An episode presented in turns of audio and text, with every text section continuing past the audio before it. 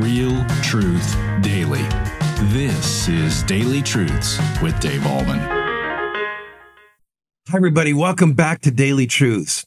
I know we've looked at this question before, but we're going to look at it again today from a different angle. Why do so many people not believe in Jesus? And we've talked about the satanic influence in people's lives or how they've read the word of God just on a surface level and not thoroughly investigated the truths of Christianity or the truths of the word of God. Or they've read the word of God and they quickly dismiss it and they say, I don't understand it. And so I'm not going to believe it.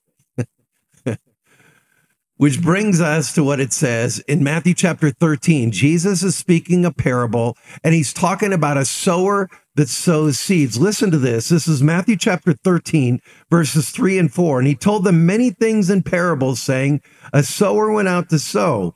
And as he sowed, some seed fell along the path, and the birds came and devoured them. Verse 18. Hear then the parable of the sower. Verse 19 When anyone hears the word of the kingdom and does not understand it, the evil one comes and snatches away what has been sown in his heart. This is what was sown along the path. Wow.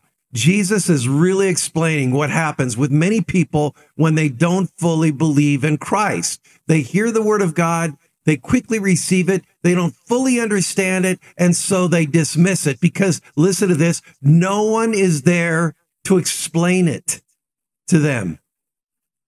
That is so necessary. Explanation is necessary when it comes to discipling people. I think of the book of Acts, chapter 8. An Ethiopian is out in the middle of nowhere and he's reading the book of Isaiah. And Philip quickly goes up to him, led by the Spirit of God, and asks him, Do you understand what you're reading? And he said, Listen to this. How can I understand it unless someone explains it to me? And starting with that prophecy in Isaiah chapter 53, Philip explains who it's about. And this guy is so excited to get explanation regarding what this is all about.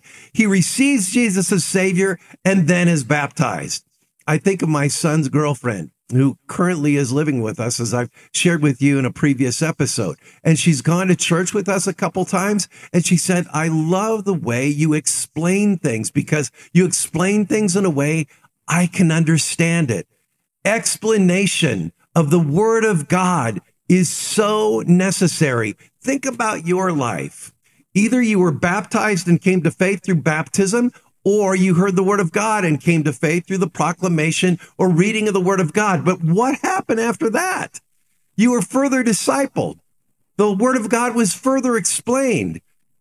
The riches of your faith was deepened in the Lord Jesus Christ because someone opened up the scriptures to you and helped you understand what it says and what it means. How cool is that? And how necessary is that in the body of Christ? So when people come to faith in Jesus, here's the point. It is so necessary to get them into some sort of Bible study, some sort of discussion group where they can ask questions freely and openly and honestly, not be ostracized, not be put down, not anybody saying, well, that's a dumb question but rather openly have a conversation about the things of God so that they can grow and even more importantly, so that they can understand. And the bottom line of this devotion for you and me, thank God that the Lord put someone in our life who did that very thing, who took the word of God. We may not have understood it fully, and someone further explained it so that our eyes were opened and we said, ah, now I get it.